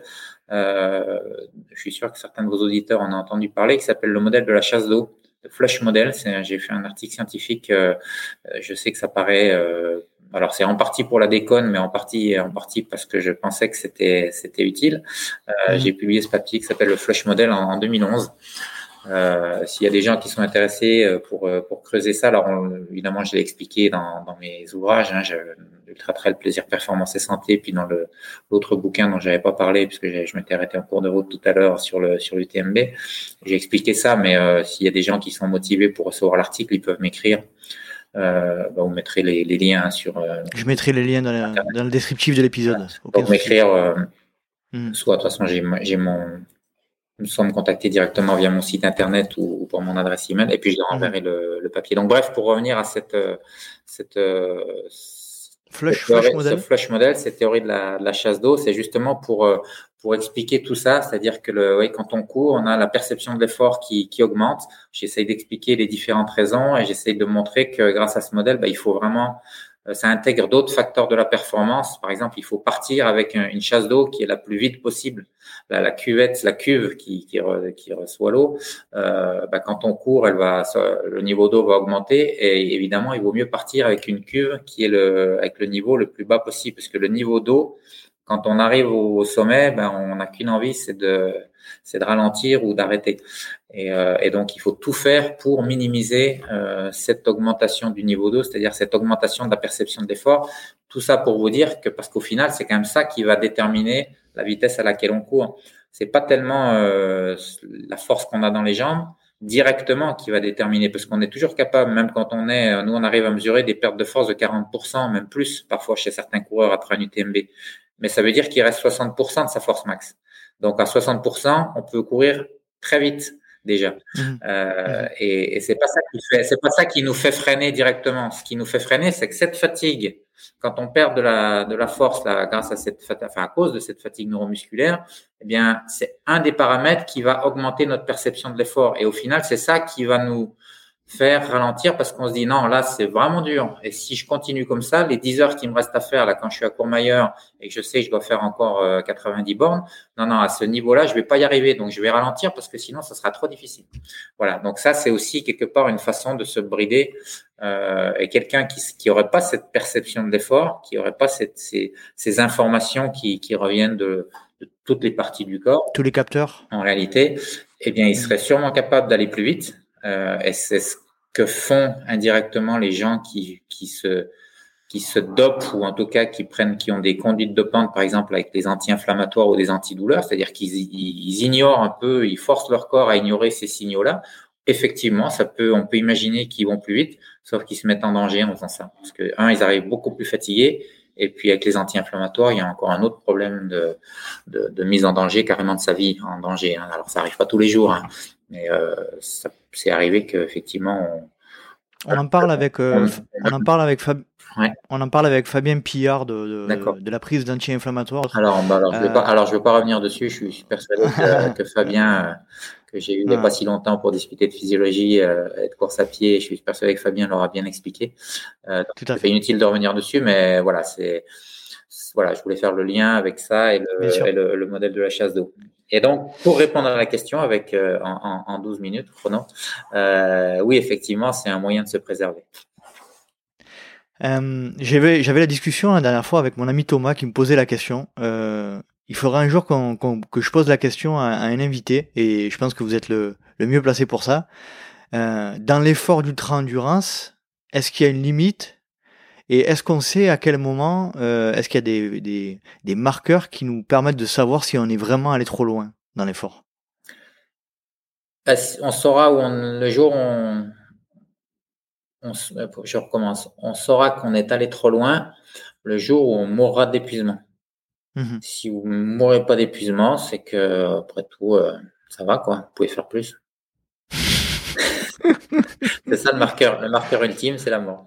La mort de fatigue. Hein. Je parle pas de mort. Ça, existe, la mort de fatigue? Évidemment d'une chute et puis de, puisque vous parliez de, de ce pauvre tchèque là qui est, qui est, décédé sur la TDS. Évidemment, on parle pas de ça ni de ni d'infarctus en course ou choses comme ça, mais de de, de mort d'épuisement. Euh, en gros, ça existe, ça existe jamais. Euh, voilà, chez chez l'homme en tout cas. Euh, le cheval éventuellement peut mourir d'épuisement, mais l'homme euh, non, pour les raisons euh, que je viens d'évoquer, c'est-à-dire qu'il a cette, euh, ce feedback et du coup il s'arrête, euh, il s'arrête avant. Et je crois qu'on est tellement, alors c'est sans doute un peu moins vrai pour les pour les athlètes de haut niveau, mais en tout cas on est on est tellement habitué au confort et, à pas sortir de sa zone de confort que je pense que cette ce que j'appelle moi dans le modèle de la chasse d'eau la réserve de sécurité, justement qui nous sépare du moment où on irait trop loin donc c'est exactement votre question. Euh, je pense que cette, avec les, les années de sédentarité et de, de, de, manque d'exercice euh, ou de manque de, de difficultés dans nos vies, à mon avis, cette réserve de sécurité elle ne fait qu'augmenter d'année en année. Mhm. C'est un, c'est une opinion absolument personnelle et qui n'est basée sur aucun, aucune donnée scientifique. Je m'empresse de le dire. Mais je suis assez persuadé de ça. En gros, on se, on se ramollit mm. euh, tous de, de, jour en jour. C'est pour ça que l'ultra, ça peut être, ça peut être sympa. Et je, pense d'ailleurs que c'est une des raisons pour lesquelles euh, des courses comme l'UTNB, ça fonctionne, parce qu'on a envie de justement de d'aller de sortir de ça et de se frotter un petit peu à, à nos limites. Euh, mm-hmm. Et puis de se frotter à des environnements qui sont, euh, qui paraissent en tout cas sur le papier un petit peu plus extrêmes et qui la plupart du temps le sont pas c'est-à-dire qu'on se fait peur euh, de façon un petit peu artificielle, de petit, un petit peu factice. Mais euh, l'exemple de l'UTMB, enfin de la TDS, a montré que ben oui, c'est quand même pas le danger, il est quand même pas complètement absent. Donc il y a très peu d'accidents, mais ça, arrive quand même. Et puis la course en Chine a montré que parfois ça peut être euh, encore beaucoup plus grave. J'aimerais vous poser la question par rapport au, test que vous avez fait en, conditions réelles post pré et post UTMB notamment. J'ai cru avoir compris chez Jason Coop que vous faisiez des tests. Alors j'aimerais que vous expliquiez un petit peu comment vous avez fait les tests pour déterminer le niveau de fatigue musculaire. Alors a priori, euh, vous faisiez des tests euh, de, de, de, pression ou de contraction musculaire sans impulsion électrique et des tests avec des impulsions électriques et euh, vous euh, déterminiez entre ces deux, deux, deux façons de procéder euh, quel était le niveau de, de fatigue. Alors est-ce que vous pourriez expliquer un peu plus clairement que je viens de le faire? Oui, oui. Alors c'est pas forcément intuitif, hein, donc forcément, mais c'est en fait c'est assez simple. Euh, effectivement, on utilise la stimulation électrique, donc on stimule les nerfs. Euh, par exemple, le nerf euh, qui s'appelle le nerf fémoral, qui est le nerf qui innerve le quadriceps. Donc on pose une électrode dans le, au niveau de l'aine. Euh, c'est là où passe le, nerf, euh, et on envoie du, on envoie du jus. Alors on envoie du jus à deux moments. Soit effectivement on demande au sujet, enfin, au coureur, de contracter au maximum, donc on mesure la force en parallèle bien sûr. Euh, la force, alors le, pied est attaché, on mesure la force dite isométrique, c'est-à-dire que le, le, muscle bouge, change pas de longueur, le, pied mmh. reste à la même place, mais on peut quand même forcer et enregistrer la, la force grâce à nos capteurs. Donc, il contracte au maximum, on mesure la force et quand il arrive à son maximum de force, on envoie le jus. On envoie une stimulation électrique. Et de là, deux choses l'une. Soit il se passe rien, c'est-à-dire que de lui-même, il était capable de contracter toutes ses fibres musculaires. Soit, grâce à la stimulation électrique, on arrive à augmenter la force. Et là, ça veut dire que malgré tous nos encouragements, malgré toute sa motivation, le sujet, il n'était pas capable de contracter toute sa force. Et en général, ce qu'on observe, c'est qu'avant la course, quand on stimule, il se passe rien. Après la course, bien sûr, la force est beaucoup plus basse parce qu'il y a de la fatigue, y compris dans le muscle. Mhm. Mais ce qui est surtout spectaculaire, c'est qu'après la course, on arrive à faire regagner. Alors, on remonte pas au niveau de départ, mais on arrive à faire regagner euh, de la force musculaire de façon assez euh, spectaculaire et de façon artificielle, ce qui veut dire que là encore, malgré toute sa bonne volonté, le sujet, je peux vous dire pour avoir été sujet que il n'y a pas de comédie, hein, on donne vraiment tout ce qu'on a, eh bien on a ces signaux inhibiteurs qui nous empêchent de contracter notre muscle au maximum. voilà, donc voilà comment effectivement, donc faites bien de poser la question parce que c'est comme ça qu'on arrive à déterminer. Et donc là, du coup, c'est la fatigue. Vous l'aurez compris, c'est la fatigue centrale. C'est l'incapacité du, du système nerveux à contracter le muscle au maximum. Alors maintenant, comment le pendant de ça, c'est comment on mesure la fatigue euh, musculaire. Nous, on appelle ça aussi périphérique. Ben là, c'est encore plus simple, c'est-à-dire que que ce soit avant ou après la course, le sujet il est complètement relâché, on stimule, on regarde la force produite par le muscle. Donc là, il n'y a absolument aucune implication du sujet. À la limite, il serait, euh, il serait euh, endormi, que ce serait la même chose. Euh, bon, sauf que ça le réveillerait. Mais en tout cas, il est complètement relâché. On mesure évidemment qu'il n'y a aucune force on stimule, on a une, en fonction du type de stimulation, on a en général une courbe comme ça en cloche avec un pic de force. Et puis on fait la même chose à la même intensité après la course et on regarde si la, force a baissé. donc si la force a baissé alors que le sujet est pas impliqué, ben, forcément c'est qu'il s'est passé quelque chose dans le muscle. Donc voilà, c'est en jouant avec ces stimulations qu'on arrive à déterminer l'incapacité du sujet à contracter ses fibres musculaires. On appelle ça un terme un peu plus technique, ces unités motrices. Donc ça, c'est la fatigue centrale, le système nerveux. Et puis, en stimulant sur le muscle relâché, on détermine la fatigue musculaire, donc l'état du muscle. Et c'est comme ça notamment qu'on a pu montrer que les, femmes étaient moins fatiguées, notamment au niveau musculaire, après leur, leur, leur UTMB, enfin différentes courses de l'UTMB, que plus moins fatiguées que les hommes. Est-ce qu'on peut euh, donner dans les grandes lignes les résultats de cette étude après un UTMB, j'entends la, grande boucle, hein, euh, de perte de, perte de capacité de, de, musculaire et de perte de capacité du système euh, central nerveux. Ouais. Alors le, en gros, le, sur le quadriceps, que ce soit sur le quadriceps ou le mollet, on est à peu près sur les mêmes niveaux de perte de force, autour de 35-40% en moyenne. Hein. Alors, il y a des gens qui après un UTMB. Ouais, après un UTMB. Et, et, de façon assez amusante, ça, ça reste vrai euh, à peu de choses près après des courses comme une TDS, voire même une CCC. On est à peu près, peut-être à peine moins, mais euh, et quand, par contre, quand on diminue la distance, là, c'est, on est un peu moins fatigué. Et puis, on a fait une autre étude sur le sur le tort des géants où euh, en fait les sujets étaient moins fatigués, donc ils perdaient moins de force euh, sur le tort des géants que sur l'UTMB. Donc non seulement on arrive à un plateau, donc euh, ça aussi c'est dans le papier dont je parlais tout à l'heure là de 2011, j'avais pu montrer que en prenant différentes études, pas seulement les nôtres, sur différentes distances, que la fatigue elle augmente comme ça de façon un peu mais non, non, non, non linéaire justement, non proportionnel. Ah non Alors au début, c'est ça, ça augmente assez fort avec la distance, et puis après, on a ce plateau autour de 15 heures d'effort. Et après 15 heures, 20 heures, 30 heures, 40 heures d'effort, on est à peu près toujours à ces, à ces 30, 35, 40 Et bizarrement, après, sur des courses beaucoup plus longues de 120 heures, en moyenne, hein, c'était, je crois, de mémoire ce que ce qu'avaient nos sujets du, du tort des géants, eh bien, euh, ils étaient plus que entre guillemets à 25% de, de, perte de force sur le quadriceps. Et l'explication, c'est que forcément sur l'UTMB, on s'arrête pas ou peu, alors que sur le tort, ils dormaient, ils récupéraient, etc. Puis euh, ils allaient encore moins vite. Là, après, ça se rapproche de la rando, quoi. Donc, voilà, donc on a ce plateau, et puis c'est nos dernières études ont montré qu'on était à peu de choses près, à quelques, à quelques pourcents près, on était vraiment à ces valeurs-là. Donc, de façon assez consistante, là encore, c'est important de le, le, mentionner parce que c'est bien beau de faire une étude une fois, mais d'être capable de le reporter, de le répéter, de, de reporter plusieurs fois la même chose, c'est c'est important aussi pour être pour avoir confiance en ces résultats quoi. Donc voilà, pour répondre à la question, c'est que ce soit mollet ou quadriceps pour des formats type UTMB, c'est 35 40% de perte de fatigue musculaire. Non, total. Ça, c'est la fatigue totale. Ah, total. Et en gros, c'est, on va dire, euh, si je veux schématiser, c'est deux tiers euh, le système nerveux, un tiers fatigue musculaire. Ah oui. Juste après. Par contre, quand on avait fait l'étude en récupération, la fatigue centrale récupère très vite et la fatigue musculaire, hein, les dommages musculaires, etc. Donc, euh, mhm. on ne sait pas trop d'ailleurs ce qui est du dommage de la fatigue musculaire. Ça, c'est un peu difficile à, à déterminer. Mais après la course, on pense que c'est quand même plutôt les dommages musculaires. Là, pour le coup, il reste plus que ça après dans les jours d'après. Donc, on, on, récupère assez vite parce que c'est la fatigue centrale qui disparaît. Donc, cette, ce, cette euh, inhibition dont je parlais tout à l'heure qui nous empêche d'aller trop loin dans l'effort, en fait, si on se repose quelques heures ou quelques jours, elle disparaît.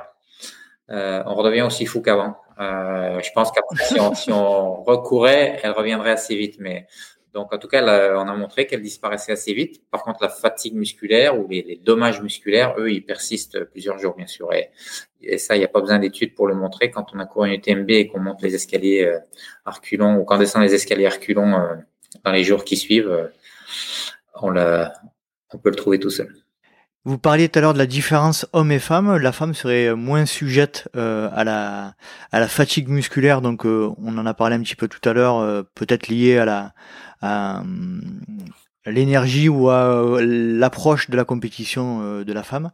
mais est-ce qu'il y aurait peut-être d'autres raisons à ça? Ouais, alors nous on a simplement montré sur deux études différentes effectivement qu'elles sont moins fatiguées. C'est une thèse d'ailleurs qui se qui se termine et qui sera soutenu bientôt par un de mes des étudiants qui s'appelle Thibaut Besson. Euh, voilà.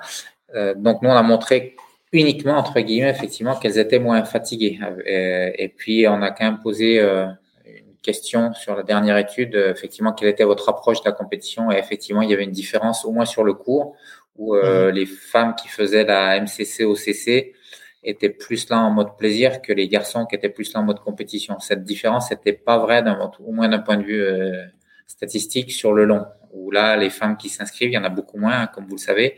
Et je pense qu'elles ont euh, peut-être euh, aussi bien la niaque que les garçons. Mais sur le cours, c'est moins vrai.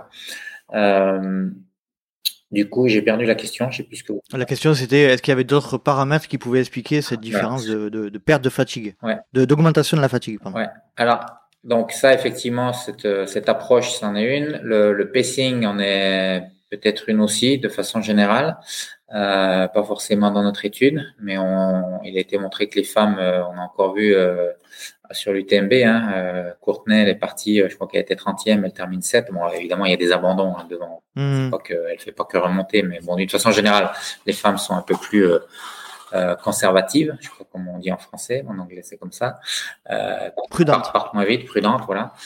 Euh, et puis il y a quand même des études sur euh, qui ont montré que les femmes, alors c'est pas directement la fatigue, mais ça peut expliquer euh, peut-être en partie pourquoi les femmes, a priori, quand les distances s'allongent, se rapprochent un petit peu des hommes, un petit peu. Il hein, faut arrêter les délires en disant que Courtenay va gagner l'UTMB bientôt. J'y crois pas une seconde. Euh, bon, sauf si évidemment euh, ils abandonnent tous devant, mais je pense pas que ça arrivera tout de suite. Euh, mais bref, il y a quand même des études qui montrent que, en lien indirect au moins avec la fatigue, que les femmes sont plus capables de consommer des graisses que les hommes à intensité donnée. Donc, ça veut dire plus économiser leur glycogène, ça veut dire peut-être mmh. aussi moins besoin de manger, donc euh, moins de chances d'avoir des, des troubles gastro-intestinaux, même si à ma connaissance, ça n'a pas été montré, voire même limite l'inverse. Mais en tout cas, moins, ça, c'est quand même un avantage de, de consommer des graisses à l'effort. Et ça, il y a plusieurs études qui montrent que c'est le cas. Et puis, euh, il y a même des études, alors plutôt des études animales, puis il n'y en a pas des tonnes, qui montrent que sur le, elles sont plus résistantes, elles seraient, en mettre au conditionnel, plus résistantes aux dommages musculaires également. Et donc, euh, ça aussi, ça pourrait expliquer la moindre fatigue euh, après un UTMB, enfin après un trail d'une façon générale, mm-hmm. et, euh, et, notamment les trails longs. Mais euh, voilà, ça c'est des, c'est plus au conditionnel. Donc voilà les, en tout cas les raisons potentielles qui pourraient expliquer ça. Vos études, elles ont porté sur des, des coureurs de, de, milieu de peloton, des athlètes élites, euh, un peu tout le monde? Un peu tout le monde. Alors malheureusement, on fait un peu avec ce qu'on a. C'est pas du tout péjoratif, bien sûr. Hein. Mhm. Euh, et parfois, effectivement, ce qu'on a, c'est à la fois des, des, élites, des milieux de peloton et des fins de peloton. Parfois, on a, il nous manque euh, une catégorie. C'était un peu la, le problème de la dernière étude UTMB où il nous manquait un peu des, des coureurs euh, élites. On avait plutôt, et même milieu de peloton, on avait plutôt deuxième partie, ce qui n'était pas le cas des études précédentes où c'était plutôt réparti, y compris on a déjà eu testé le, le cinquième de l'UTMB par exemple. mhm. Donc, on a eu vraiment des, très bons coureurs. Et puis, euh, on avait euh, une fois, une, je crois que sur la même étude, une fois, on a eu le cinquième et l'avant-dernier de la course. Donc, vraiment, toute, la, panoplie, mais ce qui, est, ce qui est très bien, parce que ça permet de, mhm. justement aussi de chercher des liens éventuellement avec le, le niveau de performance, le, l'entraînement, etc. Et, et, en tout cas, en ce qui concerne la fatigue, il n'y a rien du tout. C'est-à-dire que on peut être aussi fatigué en étant euh, premier que dernier de l'UTMB, sauf que pour des raisons qui sont sans doute un peu différentes, par exemple la privation de sommeil pour au bout de deux nuits quand même. Euh, on a mmh. montré qu'une nuit c'est pas tellement problématique, mais au bout de deux nuits ça commence à faire un peu beaucoup. Euh, donc évidemment, elle n'est pas la même pour euh, François Den que pour le dernier de l'UTMB. Et puis euh, qu'est-ce que je, qu'est-ce veux dire? Mais voilà, donc la, fatigue est la même, peut-être pour des raisons un peu différentes, mais évidemment avec des vitesses, des vitesses très différentes. Ça reste dans les mêmes gammes de perte de, de force. il n'y a pas de relation entre le, le niveau. C'est pas les coureurs les plus rapides qui perdent le plus ou le moins, d'ailleurs, parce mm. qu'on pourrait très bien mm. imaginer les deux. Euh, mais c'est ni l'un ni l'autre, en fait. Il n'y a pas de relation. C'est... Alors après, quand je disais 35-40%, euh, il y a des gens qui perdent que 20%, puis d'autres qui perdent 50%. Hein. il, y a il, y a aussi une grande variabilité entre les, entre les gens, bien sûr.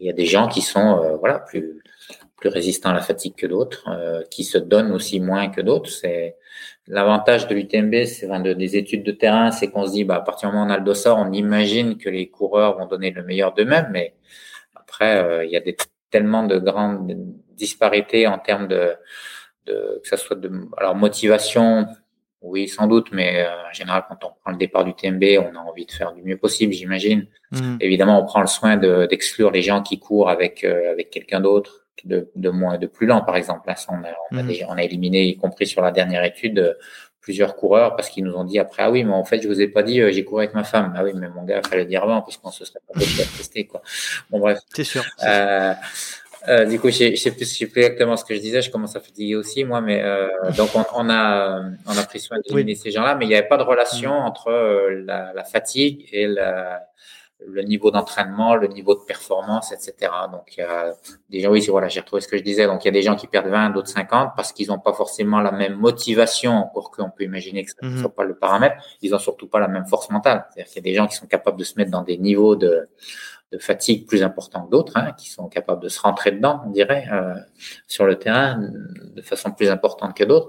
Et puis, euh, et puis il y a des gens aussi qui sont plus résistants naturellement à la fatigue euh, et aux dommages musculaires que d'autres. Hein, c'est comme ça. Quelqu'un comme euh, moi, j'ai toujours pensé que quelqu'un comme Marco Olmo, par exemple, il était indestructible. Là encore, je vais, je vais vraiment finir par passer pour un vieux con, ce que je suis sans doute, mais euh, pour euh, parler d'il y, y, a 15 ans. Mais euh, en même temps, c'est quand je courais. Donc, euh, il n'y a pas euh, si longtemps que ça, 15 ans non plus. Pardon?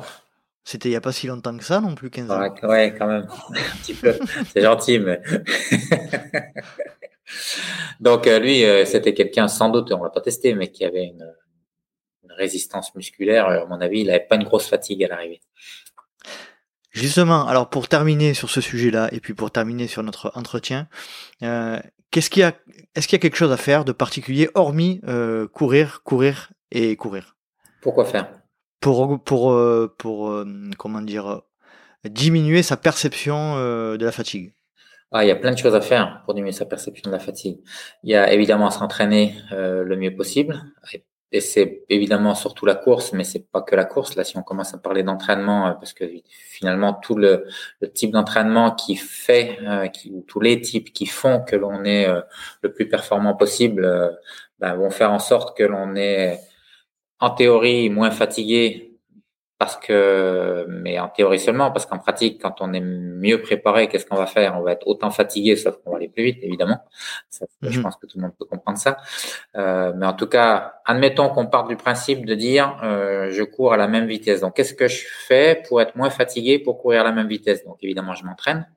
Euh, et c'est pas que courir, euh, c'est beaucoup courir bien sûr, mais c'est aussi le cross training, c'est aussi la préparation musculaire, c'est aussi euh, euh être euh, un peu souple quand même, pas trop, mais quand même un peu souple. Bref, toute la toute la préparation physique. Mmh. C'est évidemment bien se nourrir, bien se nourrir, notamment en course, avant et, et, pendant la course, parce que c'est sûr que si on si on commence à être en, en hypoglycémie, le niveau de perception de l'effort, il va monter euh, directement. Là, la cuve, la cuve, elle se remplit en, en 4 secondes. Hein. donc, il y a, y, a, y a, pas de problème avec ça. Euh, et puis après, il y a toute la préparation mentale aussi. Qu'on n'a pas encore abordé, ça tombe bien, je suis pas spécialiste, mais qui permet également de moins percevoir la fatigue. D'ailleurs, c'est un des intérêts de, la préparation mentale, c'est de, de, mettre de côté un peu ces sensations euh, difficiles pour continuer à courir à la même vitesse, alors que l'on quelqu'un qui n'aurait pas ces, stratégies mentales euh, adéquates, eh bien lui verrait son niveau de perception de l'effort augmenter et donc réduirait sa vitesse pour justement pas qu'il augmente. Donc la, la, la, préparation mentale permet euh, notamment de faire ça. Donc voilà, il y a plusieurs choses que l'on peut faire pour, euh, pour éviter d'être fatigué alors ça, c'est la fatigue, euh, c'était la question hein, sur la perception de la mhm. fatigue. Et puis après, sur la fatigue euh, musculaire, ben là, pour le coup, euh, je pense que on pourra, on pourra terminer avec ça. Moi, je pense que l'idée, c'est pas d'être le moins fatigué possible. Au contraire, c'est d'arriver le plus fatigué possible. Ça veut dire que mhm. vous avez fait la, la meilleure course possible. Euh, et comme il y a de la marge, la, réserve de sécurité, à mon avis, elle est quand même assez grande pour, pour beaucoup, beaucoup de monde. Moi, je prends toujours l'exemple d'un coureur qui arriverait à Champais euh, en disant non là vraiment je suis au bout du bout, euh, j'y arrive pas, j'arrive plus à, à monter, euh, qui est obligé de s'arrêter euh, tous les deux pas, de s'appuyer sur ses bâtons. Je pense qu'il y avait un ours qui, qui sortait des, des fourrés, à mon avis, le ravito de Champais il se fait assez vite. voilà, donc c'est, je, l'ai dit, en, je l'ai dit de façon humoristique, mais, mais c'est ça. en fait. Donc voilà, c'est aussi la, cette perception de l'effort. On peut, je pense qu'on peut aller plus loin que ce qu'on veut. Elle est, elle est relative. Elle est relative. Elle est relative, voilà mais non, ah, ça ne veut pas dire que tout est dans la tête, hein, parce que, ok, la tête décide, mais au final, tout n'est pas dans la tête, loin de là. Quand j'aurai un vrai coup de mou euh, lors de mes prochaines courses, euh, je penserai à, l'histoire de, à l'histoire de l'ours. vous penserez à moi et à la chasse d'eau. Après, j'espère que ça vous donnera pas la diarrhée pour aller courir. C'est clair. Euh, Monsieur Millet Guillaume, qu'est-ce qu'on peut vous souhaiter pour, pour bah, les, les mois à venir, les années à venir? La santé, la Continuer donc euh, continuer à être actif. Je mets... on, va, on va vous retrouver un petit peu sur les, les courses ou pas du tout? On verra. Il faut jamais dire jamais. Ah. C'est pas c'est pas pour tout de suite. Maintenant, je commence à avoir euh, un peu mal dès que je cours deux jours de suite. Euh, je commence à avoir un peu mal partout, notamment au mollet, comme les vieux, n'est-ce pas? Ou les vieux qui ont couru un peu quand même dans leur vie, j'en sais rien. Mais en tout cas, oui, la santé pour moi et pour les, les gens que j'aime, bien sûr. Et pour, pour le plus de monde possible. Vœu pieux, absolument inutile. Mais bon, ça, ça, fait du bien de le dire parfois, quand même. Merci beaucoup, euh, Guillaume, pour, pour euh, tout ce temps que vous nous avez accordé, puis euh, pour toutes ces informations concernant la fatigue. Et puis, on vous souhaite bonne continuation et merci encore. Et on salue de nouveau Pascal Balducci et, on le remercie pour la mise en relation. Ouais, et allez les verts. Hein. Allez les verts. Allez, ça marche. Salut, Guillaume. Salut. Et voilà, cet épisode est à présent terminé. J'espère que vous avez passé un agréable moment en compagnie du docteur Guillaume Millet, que je remercie de nouveau de sa présence sur le LTP et de nous avoir partagé son expérience et ses connaissances concernant la fatigue. Si vous souhaitez rejoindre le Let's Try podcast sur les réseaux sociaux, n'hésitez pas, à taper Let's Try le podcast sur Facebook ou Instagram et vous pouvez également me suivre sur LinkedIn ou Strava à Nicolas Guilleneuf. N'hésitez pas également si vous souhaitez avoir euh, les news du LTP et les nouveaux invités à vous inscrire à la newsletter mensuelle que j'envoie. J'espère vous retrouver pour un nouveau numéro du Let's Ride Podcast et d'ici là n'oubliez pas, si vous pensez que c'est impossible, faites-le pour vous prouver que vous aviez tort. Salut salut